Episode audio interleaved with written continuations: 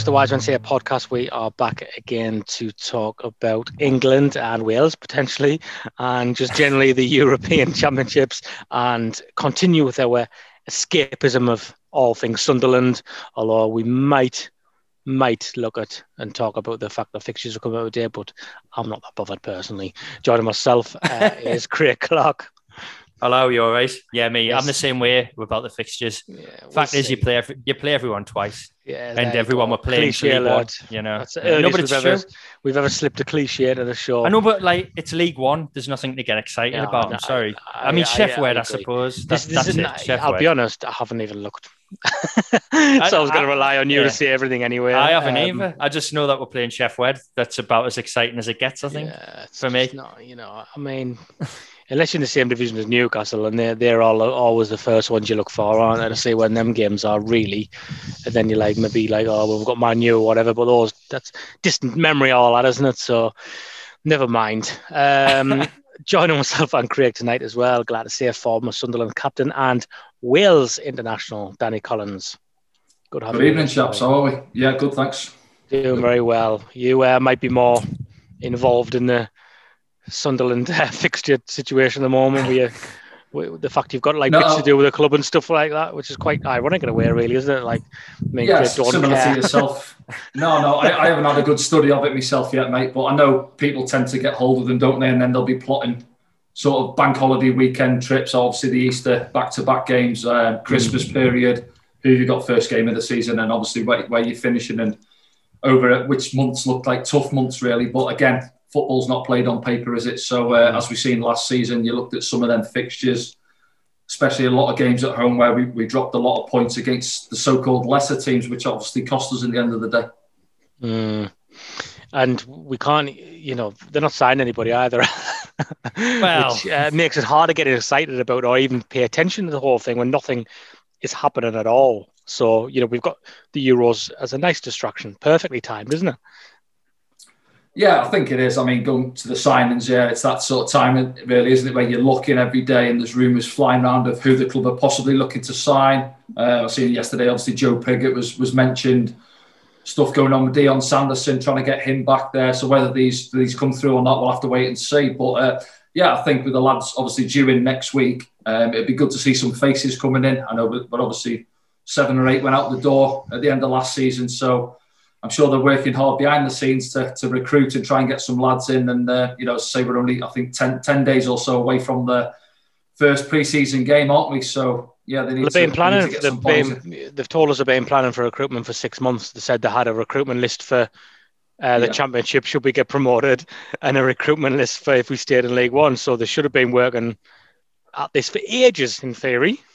Yeah, I think I think Christian it's a retainment list more so. I think that was wasn't it? And obviously they've they've offered the the three four contracts to to Luke O'Nien, McGeady.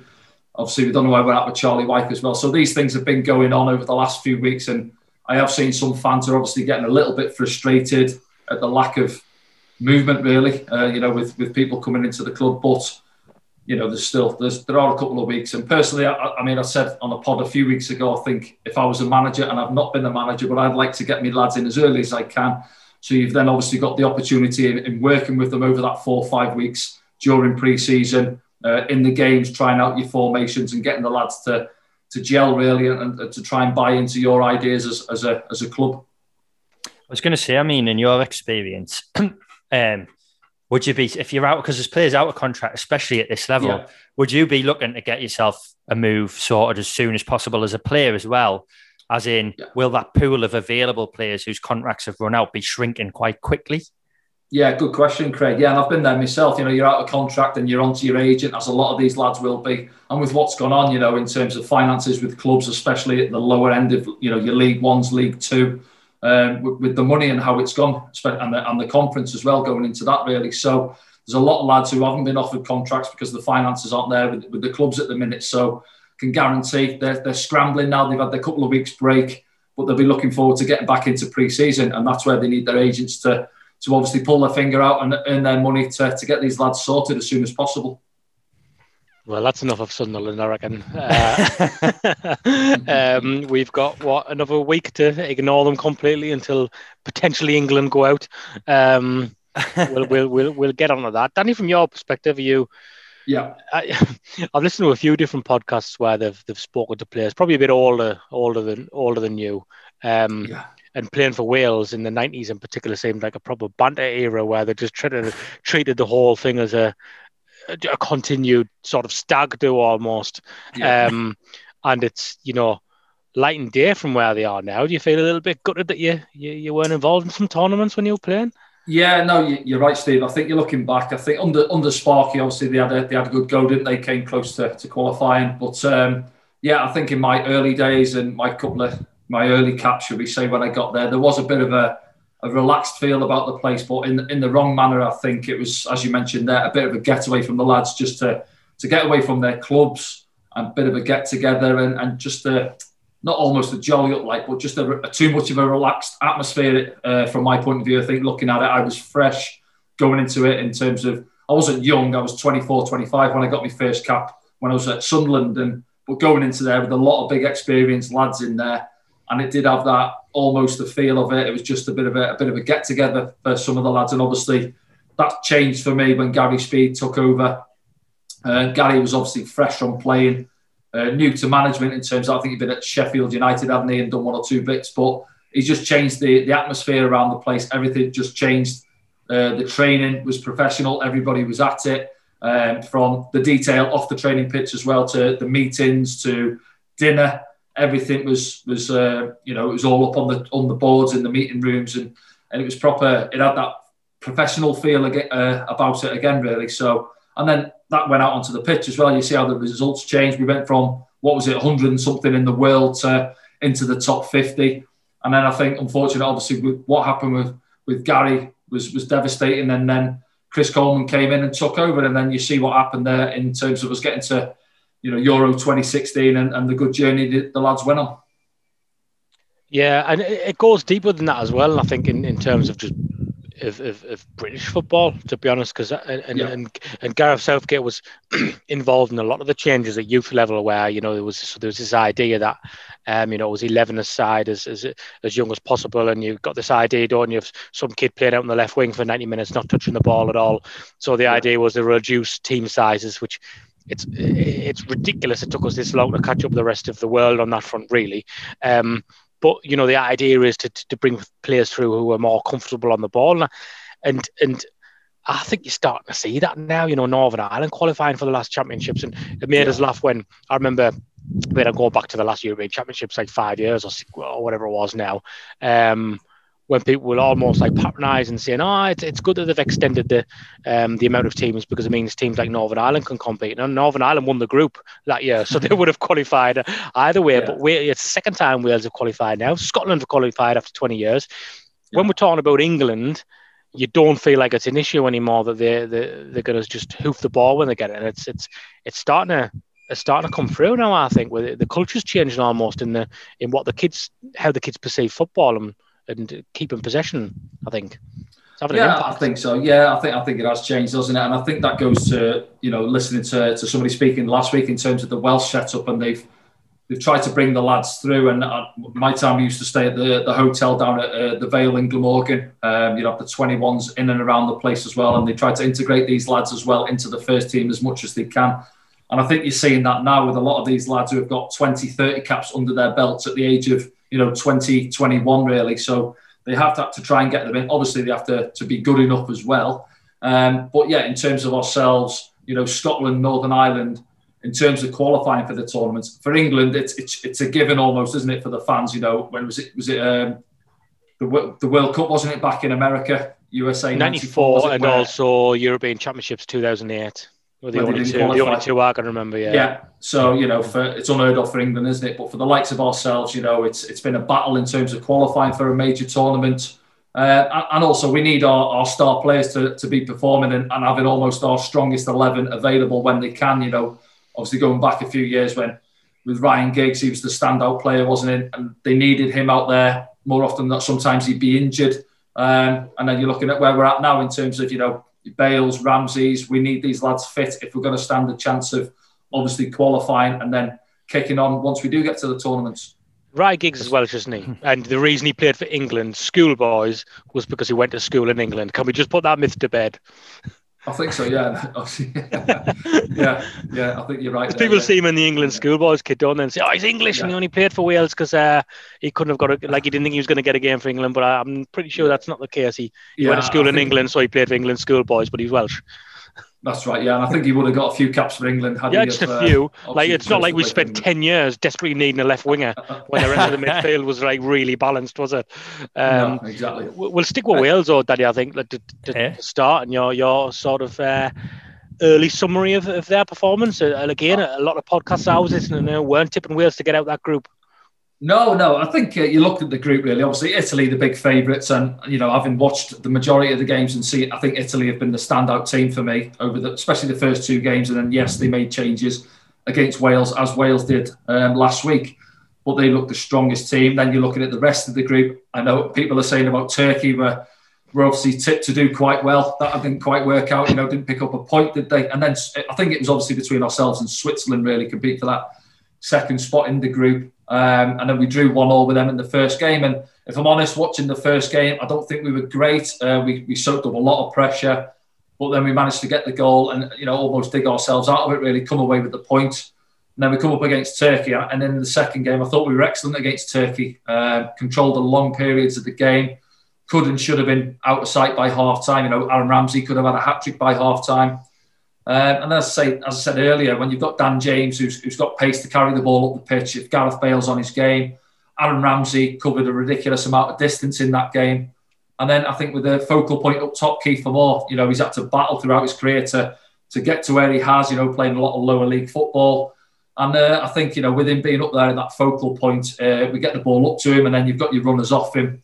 And uh, I think I think he's been good as well. Obviously, he didn't play against Italy with him being on a yellow card and three or four of the other boys as well. So it was a difficult one for Robert Page to to go with them boys. I think you know having had them on a yellow card and taking that risk if they picked up one, they, they obviously missed the next game. So um, no, I think overall, if I'm if, if I'm summing it up, I think excellent. We've got through the group. There's probably a little bit of expectation from fans as well now. Having, Changes, doesn't it, you know, quickly? Yeah, certainly with, with, us getting to the semi-finals, you know, in, in 2016. So there will be a bit of expectation, but at the same time, if you're looking at our squad on paper, you know, you've got the majority of those boys really who are, who are championship players. You know, you've got Joe Rodon in there, who's obviously at Spurs, in and out of the team at Spurs, really, you know, still learning his trade, really. Ben Davies has, has been in and out in recent weeks at, at Spurs. Dan James, yes, he's at Man United, but he's, he's on the bench a lot of the time. So I think, you know, it's been said before, similar for Scotland, I think there's that togetherness in the squad, and it's needed.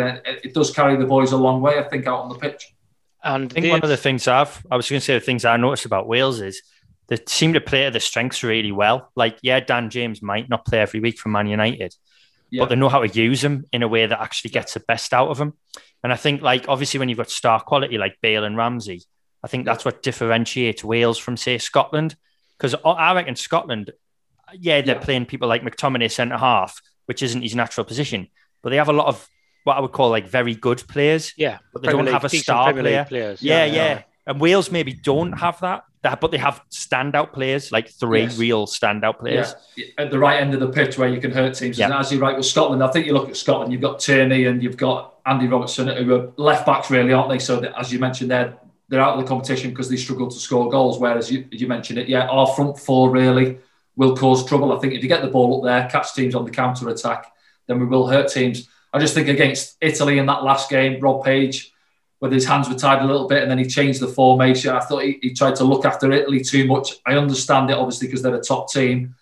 But I just thought we went there, we didn't really attack the game. And I know you could, if the, the, the goal difference went against us, we would have been, you know, out of it. But uh, I think interesting, you know, looking at the Danes uh, at the weekend mm. now wouldn't, wouldn't go into that with any fear, really. If we're honest, you know, as just mentioned there, if Gareth Bale, Ramsey, and these boys are, are putting in an eight out of 10 performance, then we're going to cause Denmark some problems. I would say Denmark are the, the true. I know that they were kind of the dark horse in the sense that the odds came in so much that they weren't really a dark horse anymore. But the way the yeah. draw's shaken out, I think that's that's one of the most enticing games I think of the round of 16 because the, they match up really well. And yeah, I found tough, the Danes tough to call that, isn't it? That 50-50, it, it is. Like. I'd say so. But the Danes have got an when you look at who's in the Danish team, the amount of high quality Premier League level players, as well as a smattering of kind of Bundesliga and like Serie A yeah. players. I yeah. think that they've also got options on the bench. They seem to have a, you know, they can move, they can move the pieces around. They can play different formations. Yeah. I like the way the manager's got them set up, the way they're playing. But I actually think the way they play does suit Wales because they press so much. Wales are going to get chances. Yeah, it'll suit them. No, it will do. Yeah, and obviously it's Amsterdam, isn't it? They're playing in Amsterdam, I think. So it, it are, feels like it's obviously an away game for both sides. I don't think Denmark will come and sit back, as you say. They'll come and press, and that'll suit Wales. You know, I don't. It doesn't for me. It doesn't suit Wales when we just we like as I say the Italy game and uh, Switzerland as well. We sat too deep for me in there, and then as soon as we were winning the ball, we, we we turned it over as quick as we got it. We gave it back to those teams. I think against Denmark, we are going to get opportunities in the game to hurt them. What would have been good? Uh, you could, Wales are being sent all over the place. You know, England have played three games at Wembley. Denmark have played yeah. three games in Denmark. You've been to yeah. Baku a couple of times, haven't you? And I think if yes. you get through, you'd be back there. It would have helped if you were there the next round because Denmark coming out of their comfort zone from playing three yes. games at home, having to travel yeah. over there when you've already played there, that would have that that would have been canny. But I think the tragic circumstances around Eriksen we all know. But that I feel mm. like that's going to make a difference as well because you, like Craig mentioned there, that you know the, the difference between Wales and, and Scotland is that you're quite similar, apart from a couple of world class players in there, and he is that yeah. for Denmark, and he, you, oh, you yeah. saw you, you saw Modric's goal against Scotland, didn't you? It's like.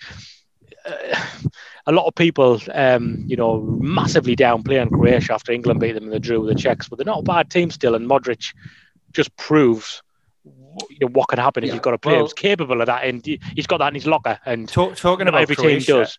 Well, I wouldn't be surprised if Croatia got through the next round. Now he played Vlasic in the last game, and the Croats. I think the fans have been crying out for him to get a game. And uh, there's been a lot of why isn't he in the team? Is it something to do with fitness or whatever? He played in the one, and I think they could be. You know, people talk about teams growing into the tournament.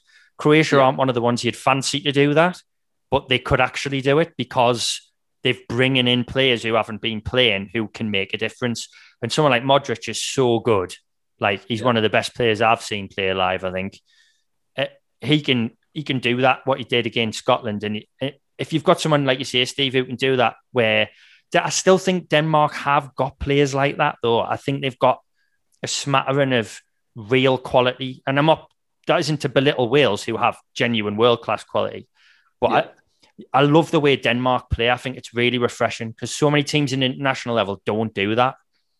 England I think, don't, I for example. Den- I think Denmark. I think Denmark are better covered if you go position for position in terms of caliber. Mm. But I don't think now with Eriksen not playing, you know, yeah, you got good, really good Premier League players, Højbjerg and stuff. But I have that. It's that creative thing, isn't it? And Wales, importantly for Wales, they're two class, they're two world class players, are players who can bring a goal and can well, and, can, and, and can come with, well, with something for nothing. I wouldn't underestimate like Martin Braithwaite, who's you know he plays for Barcelona. Bizarre, yeah, yeah, yeah. yeah, uh, yeah. But you bit said, of a backstory he, that one, though, isn't it? But he, but he's, but he looks good. He's mm. played well in the tournament. Yussuf Poulsen's been fantastic. Damsgaard looks like a talented young player. They've got uh, Jonas Wind, who hasn't really played since the the Eriksen incident. Maybe he's been really affected. I don't know. Um, but they, they do have they've got the, the left wing backs and Atalanta player. Atalanta are always in the Champions League. You know they've got uh, Thomas Delaney. I think he plays for Borussia Dortmund. That's yeah. like high quality across the yeah. across the team. Yeah, I think I think it's interesting, Craig. I'm just looking at the draw there. You've got Sweden, Ukraine, a difficult yeah. one to call. Obviously, England you know, on our side of the draw. The only one you perhaps fancy there, me personally, is, is Holland to beat the Czech, uh, Czech Republic on that side of the draw. Then you look on there. I'm not. I'm not. I'm not. So, I'm not. I'm not so sure. No. I'm not. I'm not sold on Holland at all personally. No. Um, do you think the Czechs? What about the? Do you think the did, Czechs have got uh, enough though? Yeah, well, well, this is the thing. Like normally, normally you would say no, wouldn't you? But you know, mm. the the Czechs played well against Scotland. Don't you know? Don't forget that. And mm. drew with Croatia. They weren't terrible against England at all. They, they no, had, had the moments, didn't they? Had the moments, didn't yeah. they? So that'll be it'll yeah. be that'll actually be interesting because you know I could be totally wrong and Holland Holland could like roll them over four 0 it, It's probably a good test to show us where Holland are because I just I don't know I feel like I've got a, a bit of flat track bully feel about Holland at the moment so it'll be interesting to see it'd be interesting to see what happens with that one um, but that is it's it's the draw to be on, isn't it? It's the side of the draw Oh, you want to be on, isn't it? Um, Well, Yeah, I, I think so. Yeah, So, you know, Belgium, Portugal on the other side. Belgium, I think, have looked good. We know they can hurt teams, but then Portugal, France and Italy over there as well. Yeah, yeah. Uh, you know, Spain, Croatia. You mentioned it there. Croatia, you know, had a good win the other night. That'll give them some confidence. And then they go to Spain, who have just what was it five 0 yesterday against Slovakia, wasn't it? So. Uh, some tough, tough to call, aren't they? I'm, I'm not a betting man, but looking at them, there's not too many I'd be touching. Perhaps Italy, you'd fancy Italy, wouldn't you? Hmm. Against uh, is it Austria. yeah. So- And then did Yeah. France against Switzerland. I'd fancy that, France, them two.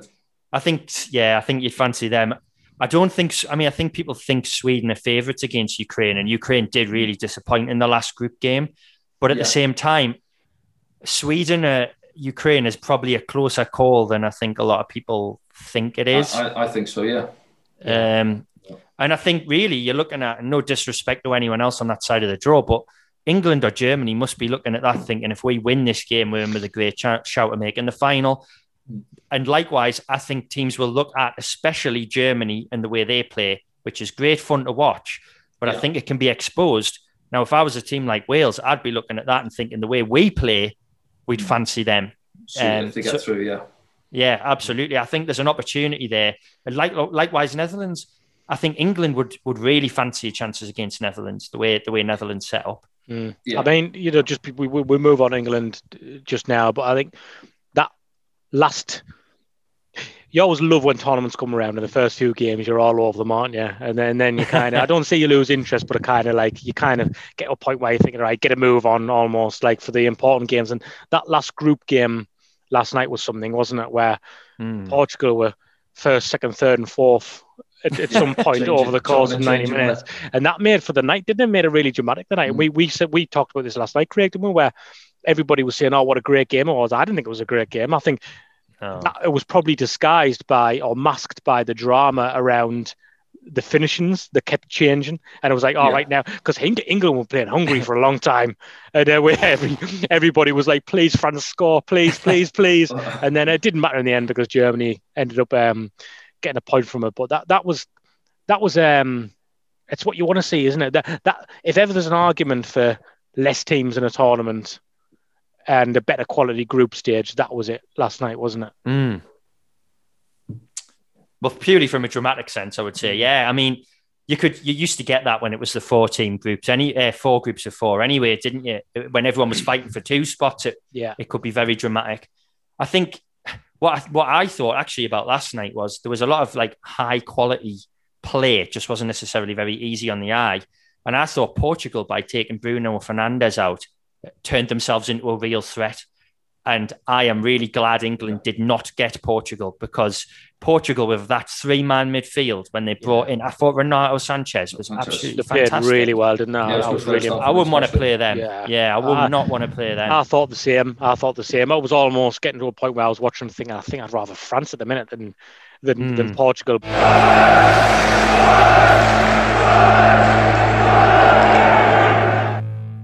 The Wise Men Say podcast is brought to you in association with From the Terraces. For a 10% discount on all products, enter the discount code WMS10 at the checkout stage. While you do that, check out the From the Terraces podcast presented by Matt Keeling and Rory Fallow, available from your usual podcast platform. For more information, just search for From the Terraces.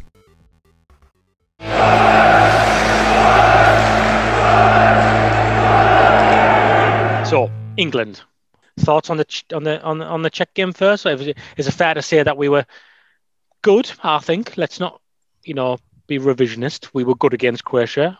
We were crap against Scotland. was the Czech Republic just something in the middle of that? I, I think, obviously, from my point of view, watching it, I thought they had a good start to the game, England. First 10, 15 minutes, they were bright. Uh, I thought Saka got involved. You know, Jack Grealish, they were getting him on the ball, getting in and around the box and created one or two openings. Got Obviously, got the goal at the right time. Uh, Harry Kane comes close with that one, doesn't he? And then after that, I just thought they, they, they came into the game a little bit. And then second half, you know, some people will say England were comfortable. I think Pickford's made one or two saves. I'm just, I think you're just looking for a little bit more from England. I think they've got more gears. They're in second gear for me at the minute. But you're Is that, looking is around that the other good? Is that good though, Danny? Because you know people are saying the same thing. Like England seem to be getting criticised for that. Yet everybody's saying the same thing about France and saying, "Oh, don't worry, they'll they'll they're not showing what they're capable of. They'll come and go. They know how to play a tournament." People have said this about Germany for years. Yeah. No, you know, sometimes you have to grind results out. Of course you do, yeah. But you go from that and you're trying to feel your way into the tournament to all of a sudden now you're coming up against one of the, the big hitters, aren't you, in Germany? Uh, you know, your old rival. Um, and then you've got to be at it. I think looking at the team selection for me, I know people have obviously got their opinions and the formations and um, whether Gareth Southgate knows his strongest 11, I'm not too sure. Prime example, I think you look at the left back situation where, you know, Trippier starts the first game when you've got two quality left backs and you've got a right footer playing in, in their position, uh, takes him out, brings Luke Shaw in. I, I, reckon he probably would have brought Ben Chilwell in. Obviously, what happened with the COVID, so then he, so you know, he's tinkering at the left back position. Um, then you go higher up the pitch. People are questioning him playing Phillips in there just ahead of Rice or alongside Rice. Do you need him in there? So he's got a lot of options, hasn't he? And it's trying to get these lads into, you know, you can only pick 11 at the end of the day. And it's trying to keep 20 plus lads happy, giving them the game time and whether he's picking the right players. And managers are always going to get questions, whatever level you play at, in terms of the starting 11. And hindsight comes into play post match if the result hasn't gone. Especially, you know, you look at the Scotland game England big favourites to win that. Didn't come out of it. Didn't play as you mentioned particularly well. Uh, Scotland were good value for the draw, I thought, and uh, then he then he comes under a bit of fire, doesn't he, Southgate? But they reacted well. They've had three clean sheets, where people obviously thought that the weakest part of England's game was obviously going to be in defence. But to come out of the group, you know, three clean sheets. Harry Maguire's come back in now. You know, Mings has done well. You know, Harry Maguire comes back in, gets his place. So there's a lot of positives as well to build on from them. And if they can go and beat Germany, then you know the confidence is, is booming in the squad, isn't it? I did say uh, when we did this first England podcast, I did say uh, when we were talking about you know being attacking and getting on the front foot, I think I said something like England aren't going to keep clean sheets, and we all know they aren't. So you might as well just get on the front foot. And like they've kept three clean sheets out of three games, so that just gives yeah. you an idea of what I know about football. Well, but Steve, to be fair, right, the next game is the first real test in terms of a team that can create chances but can also take them at that's no disrespect to the teams they've played so far, but like they're not really known for the goal scoring. Germany have put four past a Portugal team that have basically reset their system as a result of that result. Eh, yeah. As, as a result of yeah. that result, I suppose, yeah. and that performance. So this is the first chance that you because he, he likes the I think in the second half what you saw was he went right we're happy with one 0 we'll just control the game and see it out and, and they did do that and I think against Germany there's something to say for that because Germany yeah. have had weird every performance has been kind of schizophrenic um, yeah. There's been the decent against France, but a bit toothless. The excellent against Portugal, but were Portugal playing into that? And then I didn't see the Hungary game, but the way they conceded, the, especially the second goal, was. I've listened to a couple of I've listened to a couple of podcasts where the German experts are saying they were terrible, and they, they should be thankful that they scraped through.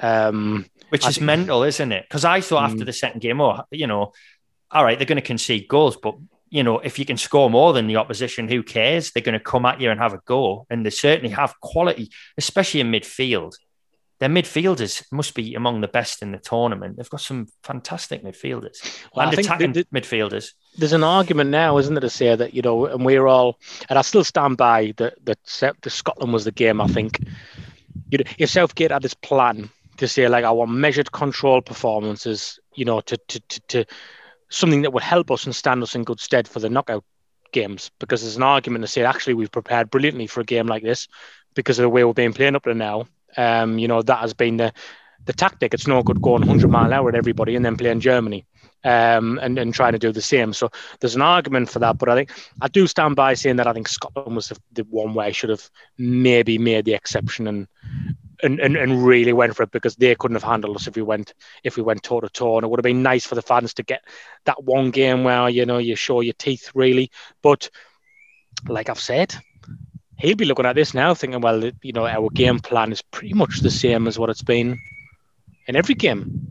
Would you say that? I think with like, Germany, I think I think with Germany, Steve, looking at Germany watching, you know, they, with the back four, you've got Rudiger and Hummels as the as their preferred partnership at the centre, and if their fullbacks are getting forward, for me, yeah, you're looking at Matt Hummels there now. Um, if you're playing a, a Rashford or you've got a, a Sterling, if they're full back up, the, the right back's high and wide, you want them sitting in that pocket. Hummels doesn't want to be getting dragged out there, does he? One on one with the likes of Sterling or, you know, with, say, Mason Mount, then obviously a Foden or somebody like that driving at him now with the ball, Grealish. Um, so, you know, yes, they, they're good going forward and they will take chances and create opportunities. Um, but at the same time, on them turnovers, if, if, if England is sharp and they can, you know, one or two passes, get it into Kane and get it out wide, then they're going to get opportunities as well, I think. Does he, is he going to, I think if they, if they were playing France, he, he would have gone to a back three. I'm almost certain he would have used Walker to kind of try and nullify the threat of Mbappe, who, Mbappe, yeah. Uh, to be honest, he's shown flashes in this tournament, but he's not really yeah. sparkled no, yet. But you're waiting for it to happen, aren't you? Yeah, he had a good chance last night, didn't he? It was a great through yeah. ball, Pogba. And I, you know, I think it's, it's easy. And I'm not a forward. I think he can take a touch there and he probably go past the mm. keeper with his pace. But he, he hit it early, didn't he? And it was quite comfortable for Patricio, I think. Uh, but as you mentioned there, you're waiting for him to get into the tournament, aren't you? Really, I think when he is picking the ball up at the minute, he's got one or two defenders around him. He's, he's losing possession, trying to you know step overs. A little bit of frustration, I think, in him. You can see in his body language as well. But you, are right there. I think going back to the Champions League when City played PSG, Walker was excellent up against him, you know, him and Neymar that night. And, you know, nobody's going to run Kyle Walker, are they? So I think you're right. If, you, if you're Gareth Southgate and you do come up against France, you're sticking Walker up against him and say, just you just look after him. And, you know, he's not going to beat him in a foot race, is he? Yeah, I mean, against 100% playing France, he would have had Walker and Trippier in that team on that right hand side to try yeah. and deal to try and deal with that threat, wouldn't he? Because he, he trusts Trippier anyway, as we know, just for, by the sounds of it, talking to other players and using his experience. And those two, hundred percent would have played if that was the case. Like Craig said, it'd be interesting to see which way it goes, Danny. Because yeah. Would you, would you have this as a 50-50 game as well? Uh, yeah, I would, to be honest. Yeah, as I say, I'm waiting for England to kick on another gear. I think if you look, you know, for me, they're in second gear at the minute. We know they've got more gears. I think there's more in them in terms of creating chances as well. I think the Scotland game, I want, what would I say? All, bit of a nervous tension, really. You know, they, they, they know it's a bit of a derby. The expectation that's on them. Yeah, you know, um, just the expectation, knowing if they don't come out and get the win, that you know the media, the press are going to be all over them, and you know, man for man across the pitch. England are expected to go out there and win it. And I think that almost got on top of them a little bit, if I'm honest, in that performance. Plus, uh, you give credit to Scotland. I thought they pressed well. Scotland, they went high and got after England. And, you know, especially in that first or three or four times, they nicked it off England high up the pitch. Um, but yeah, moving forward against Germany, will England see themselves? Uh, obviously, it's at Wembley. Um, will England see themselves as the underdogs or not? I'm not. I'm not sure how you know how they see it themselves they'll know that obviously Germany have got great players who can hurt them on their day, but at the same time, you look around that England changing room. Um, there's, there's world class players in that team as well, but they've got to start producing a little bit more. I think. Mm. Well, I wonder whether well, I, speaking because the formation thing, I was thinking. I mean, Germany do like to play with the three, but it's not the same kind of three that France used. There's not really the focal point. Like uh, Muller's going to kind of drop, isn't he, and dictate yeah. stuff. So I think you'll probably stay with the four at the back. I think it would be foolhardy to go to a three, to be honest, against the way they set up personally. But I, I wonder who if he might try and bring Henderson back in because he will give you that element of control in midfield that they might lack otherwise. Henderson, I yeah. thought so. Uh, you know, and, and, we mentioned again the first poll we did that when Henderson played the 45 minutes in that friendly, I thought he was excellent, and you could see the difference he made to England straight away on on from an attacking point of view because people have this this idea that isn't true that that he, he sits in front of the back four and passes sideways. Um, actually, he pushes the team on the, the, the team shape on. I think Henderson and he did that for the first twenty minutes when he came on, and I thought it's made a real difference here. Then I thought he was quit. He was, I think, I think he was blown out his ass for the last twenty minutes. Mm. Um, he just didn't have the same impact at all. So I, I would wonder if he's still yeah, not, not quite. Fair. And it was quite telling, Danny, isn't it? The Maguire's the one who seemed like he was further behind, yet he's thrown in to start. Yes, yeah, and yeah. Henderson, think, uh, and Henderson, you know, played 45 minutes a couple of weeks ago, and he's not deemed ready to start yet. No, I think looking at Maguire, I think it was a comfortable game for him to come back into. I felt disappointed for, for Mings coming out in a way. I know obviously people are questioning, but I thought he was excellent in the first two games, two clean sheets, and then obviously he prefers Maguire. I get that, and he brings him back in, but you're losing that little bit of balance. I like the left foot on that left hand side so he can open up. But in terms of Maguire, yes, his fitness wise, but it was a comfortable evening for him. He wasn't tested defensively too often. Um, his passing was decent. You know that through ball he played for for Harry Kane first half, and he does bring that as well. He's perhaps a little bit better on the ball than Mings. But yeah, with Jordan coming in there, I he's think a lot uh, better on the he's a lot better on the ball than Mings. I know you're not a big fan of Mings, mate. Um, but yeah, if Jordan comes in, whether he starts him or not, it's a big ask. Again, you do all the running with the physios. You know they've had a few days off now. Jordan will be out with the physios, the fitness lads, working him, trying to get him up to match speed. But again, it, for me, it's that nervous tension. He knows the importance of it. You against your old rivals in a in a big knockout game now. What does he stick with Rice in there? It, I think he's obviously going to play a two. For me, it'll be a 4 2 3 1. I think he'll go with Rice. Does he play Phillips alongside him or will he come with Henderson? I think he'll go with Rice and Phillips, if I'm honest. Um, and then it's who do you go with ahead of him? Then, you know, you're Sterling. You know, he's, he's going to play, I think, isn't he? He's got the goals for you to get you through the group. Uh, where's Foden come back into it now? Does he? Because Saka done quite well the other night, didn't he? So these are these options where he's got a little bit of a headache for him, I think. But uh, he's the man that's in charge to make them decisions. Yeah, and we and we'll we'll come back. I think we'll we'll probably put a pot out Monday. Um, maybe looking at some of these decisions that Southgate has in more detail because, like I say, now he's you know he's got some decisions to make and he's got plenty is of it, options there. Is there a worry he like overthinks it? And yeah. I, I, don't mean that. Yeah. I'm no, not. I think, yeah, I, I think because like the the whole um, sort of decision that not to play Sancho, it looks like it wasn't because he's got anything against Sancho, which I'm sure he hasn't. But he obviously he has certain things in mind that he wants certain players to be able to do in the team. And uh, if he overthinks it, I wonder if he does go to a back three, or if he's if he's. I can see I'd really like Mount to play in this game. I think Mount offers something unique. But if it doesn't happen, I mm. think that leaves him with a a bit of a headache because he would be the one who can do something that I don't think any of the others does do. Yeah. And I don't think you'll want to start Grealish in this game. Well, I think he might. Should, should we really? Should we, okay. should we should we come back on Monday and we'll talk about that because we want okay. to squeeze another pot in before the game where we can go. Well, I'm interested um, to hear what Danny thinks in, Wales in, will line up before yeah, we Well, that's like. what I was going to say before we finish. Yeah. Um, Sorry, before we Steve. finish, no, no, that's fine. yeah. Before we finish, we'll come back to England on, on, on on Monday, and um, we, we'll look more in depth for that. But before we go, Danny, yes, we want to finish on on Wales and where you think they'll go with the team, and also how far do you think they can get? Because as you said, you know, they're on the side of the draw that you want to be on. Yeah, yeah, I think it's a tough call, Steve. We said there it's it's, it's a tough one to call this game against Denmark. Really, uh, again, our lads have got to be at it. We know that we're, not the strongest in terms of strength and depth on the bench. Yeah, we've got the likes of Harry Wilson, you know, you've got Brooks on the bench there, Johnny Williams who can come on. So we have got attacking options, but you need Bale, you need Ramsey to be on their game, Dan James getting us up the pitch, and Kieffer Moore, focal point, making the ball stick. These lads running off him, so we will cause them problems. Um, so yeah, starting eleven wise for me, Danny Ward's coming. He's been excellent. You know, he could have gone with Wayne Hennessy, who's the sort of tried and tested keeper. But Danny Ward, I think, has been excellent um, in, in the games when he's been. Switzerland made a few good saves. Turkey made one or two good saves, and he's he's been good in there. We'll go back to a four. That was the thing where you, you mentioned in England there. Do they go to a three? I don't think they will. I think you know you've had three clean sheets with the back four. I think Southgate will stick with your back four, and we obviously changed to a back three against Italy uh, last week.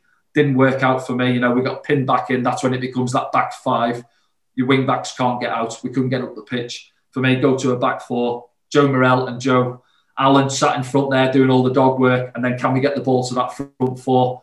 You know, bit of space on the on the turnovers. Can we cause them some issues? How far Wales going to go? Then we'll we'll finish on your prediction for that. Come on, be bold. How, what do you what do you think is going to happen? um, I think we will. I think we'll get to the quarter final. I think we'll come up against Holland in the next in the next round and I'd fancy it against Holland. I seriously yeah. would. I really would. Yeah. Right. I think I'd really like game. Yeah.